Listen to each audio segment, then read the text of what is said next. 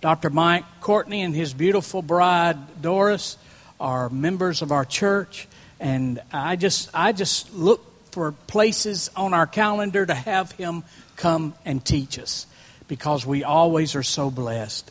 So, Dr. Courtney, would you come? He's my favorite Nazarene. Give him a hand. Would you do that?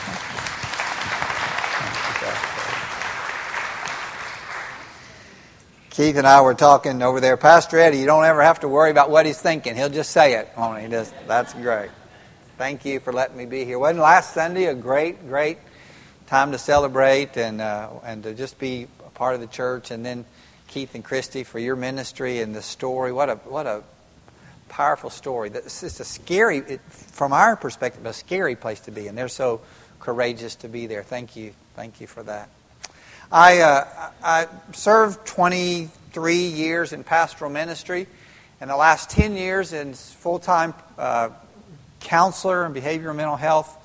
And it, it seems to me that one word has kind of risen to the surface for me at, at the core of most of the issues that people deal with, the, the difficult times, the struggles that they have. Most of the time, there's one word that's at the heart of this, and it's what I want to talk to you about today. And that word is shame. Just want to spend just a little bit of time talking about, about shame. But uh, before we do, can we pray together? Is that all right? Father, thanks for your grace and mercy upon our lives. Thank you for a great church, a great uh, pastoral staff, and for your Holy Spirit that welcomes and invites us every time we're here. So I pray that your direction and guidance would be evident today and that you would speak to us in the next few moments. Uh, thank you for what you have done and will do. In your name we pray. Amen. It began as many things did in the garden.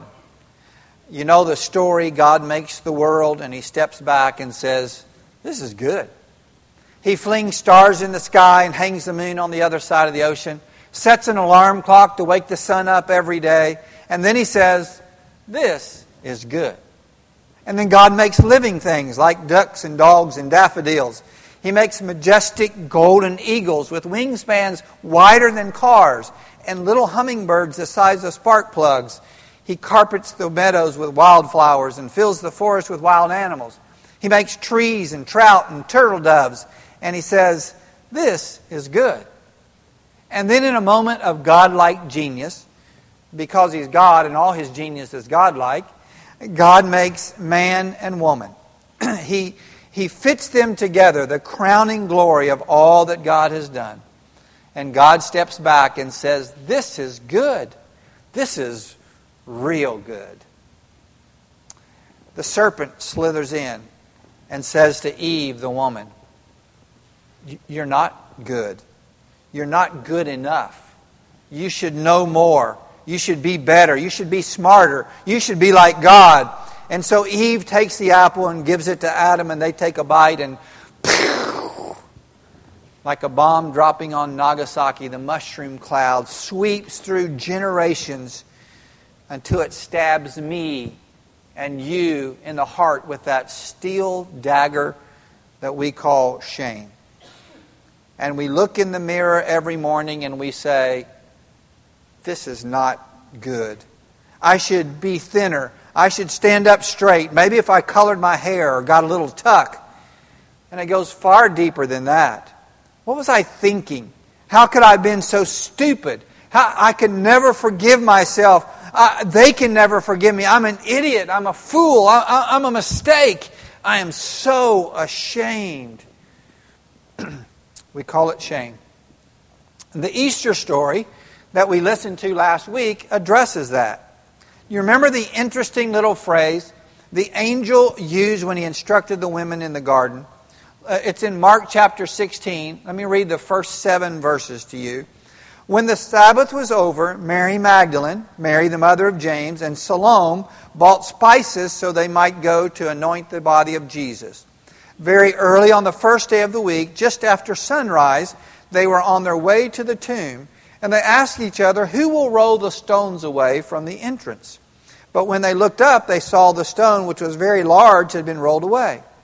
As they entered the tomb, they saw a young man dressed in a white robe sitting on the right side, and they were alarmed. Don't be alarmed, he said. Can I just tell you, I have waited four years to preach a sermon on this verse of Scripture in front of Pastor Eddie. Don't be alarmed, he said. You are looking for Jesus the Nazarene, who was crucified. He is risen. He is not here. See the place where they laid him. But go tell his disciples and Peter, he is going ahead of you into Galilee. There you will see him just as you told him. It's that, it's that little phrase in verse 7 that captures my imagination. Go tell the disciples and Peter. And Peter. What, what in the world is that about? What what do you think's going on there? Well, you remember the story. In the upper room, Jesus is telling the guys what's about to happen. He tells them he's going to be betrayed. And Peter opens his big mouth and says, Lord, everyone else might turn tail and run, but not me. Not me, Lord. You, you can count on me. I'll never betray you.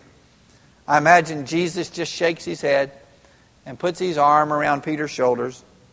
And then he says, I tell you the truth, Peter, today, yes, tonight, before the rooster crows twice, you will disown me three times. The story unfolds. Jesus is arrested. Peter grabs a sword and cuts off some guy's ear. M- maybe Jesus is wrong about this. Surely somebody as brave as Peter will not desert him. Surely he can count on Peter, but they take Jesus away. Peter's milling around in front of the courthouse. Some young girl says, Hey, hey, you're one of the disciples. It's a, it's a confusing moment. There's just a lot going on, and, and there's some panic. It's a spur of the moment thing. Anybody could do that kind of thing. G- Peter says, Nope, not me. You have me mistaken with someone else. And there it is. It happened. But look, it, it could have happened to anybody. I mean, right place, wrong time, just a bad choice. We've all made that kind of blunder. But then again, a soldier says, I, think I saw you with him. No way, says Peter. I'm not one of those fanatics. Another guy pipes up, No, I, am sure you're one of them. And Peter curses, I told you I don't know him. I never laid eyes on him. I, I just leave me alone. And a mushroom cloud sweeps across him and punches him in the gut. Shame overwhelms Peter. Oh my God. What was I thinking? Uh, I'll, never live this down. I, am a failure. I'm no good. I'm so ashamed.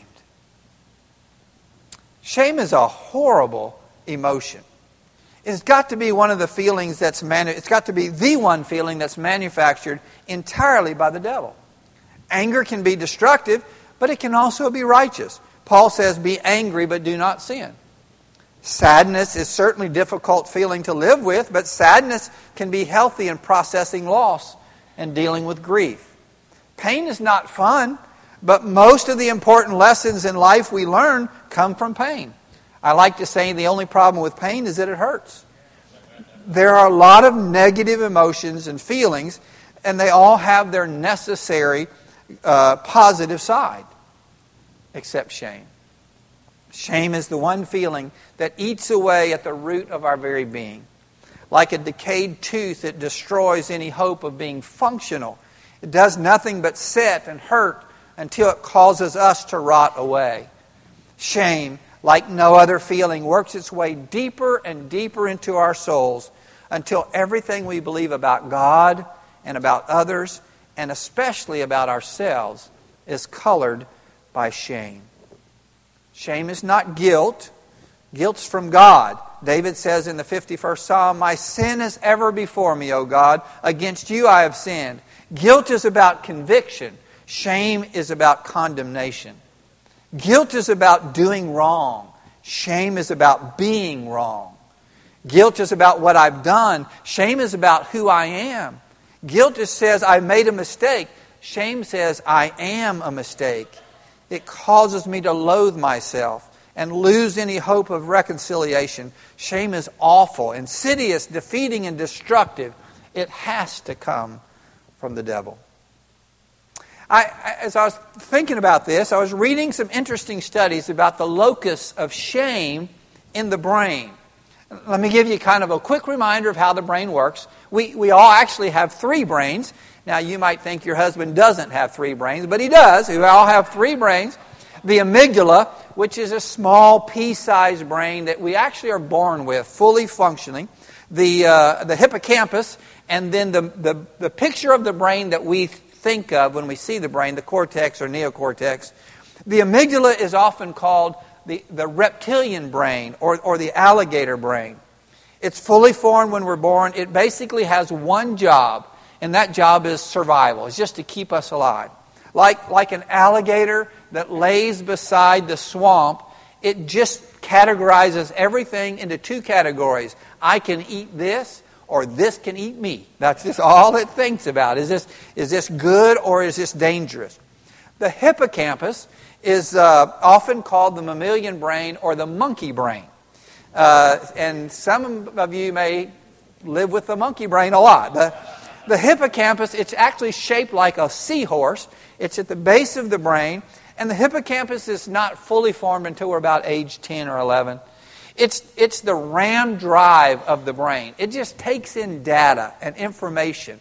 It, it just takes all of that in, and then it sends it off including messages from the amygdala, it sends that off to the appropriate place in, in the cortex. So when something comes in, the hippocampus basically is just a, a button pusher.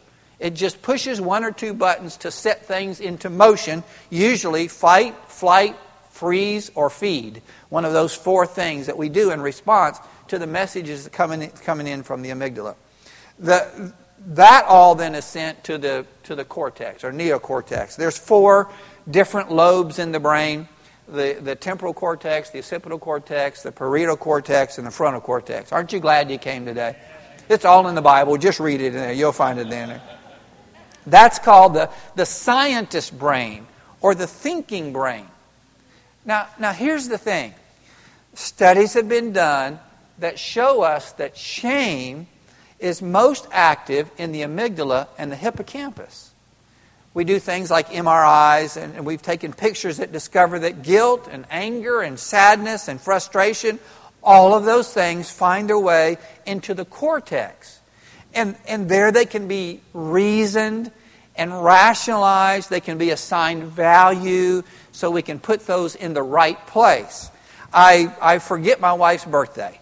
I hate that. I feel bad about it. I feel guilty. But I recognize it's not the end of the world. Might be the end of sex for the foreseeable future, but it's not the end of the world. I didn't know if I had enough nerve to say that in front of my wife, but I did. I'm proud of myself. It's not the end of the world. We'll get past that. We think through this and we'll get past it. But shame doesn't do that. Shame gets stuck in the hippocampus. And there it does two things it hyperactivates the amygdala so that we see danger in everything. We become perpetual victims. No one could possibly like me. I don't fit in. They'll never forgive me. I'm just broken. I'm unlovable. Even God can't be trusted. He could not possibly see this as good. Or we become constant aggressors. Nobody's going to take out take care of me, so I better look out for number 1. I'll get my own way no matter what. I'm going to make things happen the way I want them to happen, and all of this operating out of this deep base of shame.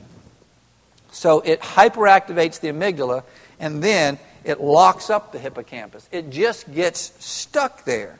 It refuses to get passed on to the place where it can be dealt with and rationalized. And so it's in perpetual present all of the time. My shame is always there. It changes from what I am feeling to who I am. It's not, it's not guilt about making a mistake. It's being sure that I am a mistake, that I am worthless, I, I am never, ever going to be able to overcome this thing. I am ashamed. And so, if you have an alligator brain and everything looks like danger to you, what do you do? Well, you, you hide. Let's go back to the garden, the, the first garden. Then the Lord said to man, uh, the Lord called to man and said to him, Where are you? And Adam replied, I heard you in the garden, and I was afraid because I was naked, so I hid myself. I was afraid because I was naked. The Hebrew word for afraid is yareh. It's not scared, physically fearful, but it's a moral thing. I have done something wrong. Look at what Adam says. He says, he doesn't say, I was afraid because I ate the apple. I did something wrong. He says, I was afraid because I was naked. I am something wrong. And every thought and every decision and every observation begins to be filtered through this base of shame. And sometimes that happens very early in our lives, very often in childhood. Uh, Marilyn Sorensen is a PhD clinical psychologist, and she wrote a great book called Breaking the Chain of Low Self Esteem. She says this early in life, individuals developed an internalized view of themselves as adequate or inadequate within the world. Children who are continually criticized, severely punished, neglected, abandoned, or in other ways abused or mistreated get the message that they do not fit in the world, that they are inadequate, inferior, or unworthy. Unlike guilt, which is the feeling of doing something wrong, shame is the feeling of being something wrong. When a person experiences shame, they feel there is basically something wrong with me. I was afraid because I was naked. I am so ashamed. So when that comes up, why do we hide? Well, we hide so that the other person will not find out that I am not who they think I am or who I think they think I am. My parents said, You're such a loser. You'll never amount to anything. Why can't you be like your sister? Shame very often comes from our family of origin, from our upbringing. Sometimes our parents, well meaning, try to shame us into doing the right thing. And we buy into that shame. I should be smarter or skinnier or more talented or more disciplined. We buy into that, and then we, we do something dumb to confirm that. I quit my job. I drop out of school. I get a DUI. I get a divorce. I, I just don't succeed to the degree that I think I should. And shame is internalized, it has taken root. We are flawed. We are shamed. Well, that's why we hide, but where do we hide when shame comes? Sometimes we isolate, we withdraw. Like the woman at the well, we become a social outcast. But more often than not, we hide by wearing masks. I, am okay. No, I'm, I'm good. I'm good. Kids are great. My portfolio's growing. My job's looking good. Wife and I are in a transition time, but we're good. We're, we're really good. And the problem with that is that our masks look so human, they look so real, that we can hide in corporate offices, we can hide in the front of our class, we can hide while leading a small group, or even leading a church. I'm good, I'm good, thanks. No, really good, really good. And behind the mask, shame is whispering, You're not good. You don't belong. You're flawed. Shame. Well, here's the thing. Of all the things that Jesus came to do, the most powerful was to reverse the curse of shame. Jesus came to go all the way back to the garden when Adam and Eve are hiding in the bushes, trying to cover themselves with leaves. Jesus came to stomp on the head of the snake and lovingly reach down, lovingly reach down and, and take Adam and Eve by the hand and lead them out of hiding. And he says to them what he says to us. You don't need to be ashamed. You don't need to hide or even wear a mask. I'm, I'm crazy about you just the way you are in Romans chapter 5, verses 18 and 19. Yes, Adam's one sin brings condemnation for everyone, but Christ's one act of righteousness brings a right relationship with God and a new life for everyone. Because one person disobeyed God, many sinners, many became sinners, but because one other person obeyed God, many became righteous. And that's what's going on with Peter. The angel says, Go tell the disciples and Peter. Go, go tell Peter he doesn't need to be ashamed. Go tell Peter that Jesus loves him and took all his shame away. Go tell Peter he doesn't have to be bold and blustery, that it's okay to be afraid sometimes, that I don't know is a perfectly acceptable answer, that he can be afraid, that he can be wrong, that he can be mistaken, but tell him I love him just the way he is, without a mask, with nothing to prove and nothing to hide, no shame. The beginning of Romans chapter 5, Paul says, Therefore, since we have been made right in God's sight by faith, we have peace with God because of what Jesus Christ our Lord has done for us. Because of our faith, Christ has brought us into this place of undeserved privilege where we now stand and we confidently and joyfully look forward to sharing God's glory. We can rejoice too, he says in verse 3. We can rejoice too that we run into problems and trials, for we know that they help us develop endurance. And endurance develops strength of character, and character strengthens our confident hope of salvation. And this hope will not lead to disappointment, for we know how dearly God loves us, because He has given us the Holy Spirit to fill our hearts with His love. there it is. The serpent says, You're no good. You should be ashamed. And Jesus says, I have made you right in God's sight. I brought you to a place of undeserved privilege, and you stand confidently and joyfully. And how do we live like that? Well, we live like that because the Holy Spirit fills our hearts with love, no shame. So, maybe you're here today and your alligator brain is telling you that you don't measure up. Maybe it's been saying to you for a long time the world is a dangerous place. You're not good enough. You're flawed. You're broken. You can never be fixed. Maybe some huge mistake, some sin, some act you can't forget is stuck in your hippocampus and you just can't wipe the scene from your mind. Everything we celebrated last weekend was about you it was about that. It was that Jesus changed all of that. He took all of that shame away. And He says to you this morning, Go tell my disciples, and Peter, and Kathy, and David, and, and Lana, and Gary, go tell my disciples, there is no more room for shame. Well, here's all you have to do. There's two things uh, you have to come out of hiding. The 12 steps say we confess the nature of our defect to God and to one other human being. John says if we confess our sins, he is faithful and just to forgive us our sins and cleanse us from all unrighteousness. We have to take off the mask and be willing to come out of hiding. And then we accept his grace. Paul says, forgetting those things which are behind my failures, my mistakes, my sin, forgetting those things, and reaching for what is ahead, I press on. In another place, Paul says, this means that anyone who belongs to Christ has become a new person. The old life is gone, the new life has begun.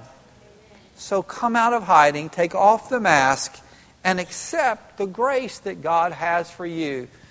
No shame. I suggest to you today don't be shamed anymore. Take off your mask. Chase the alligator away. Confess right now that you've been wearing a mask far too long and accept His grace by praying this simple prayer.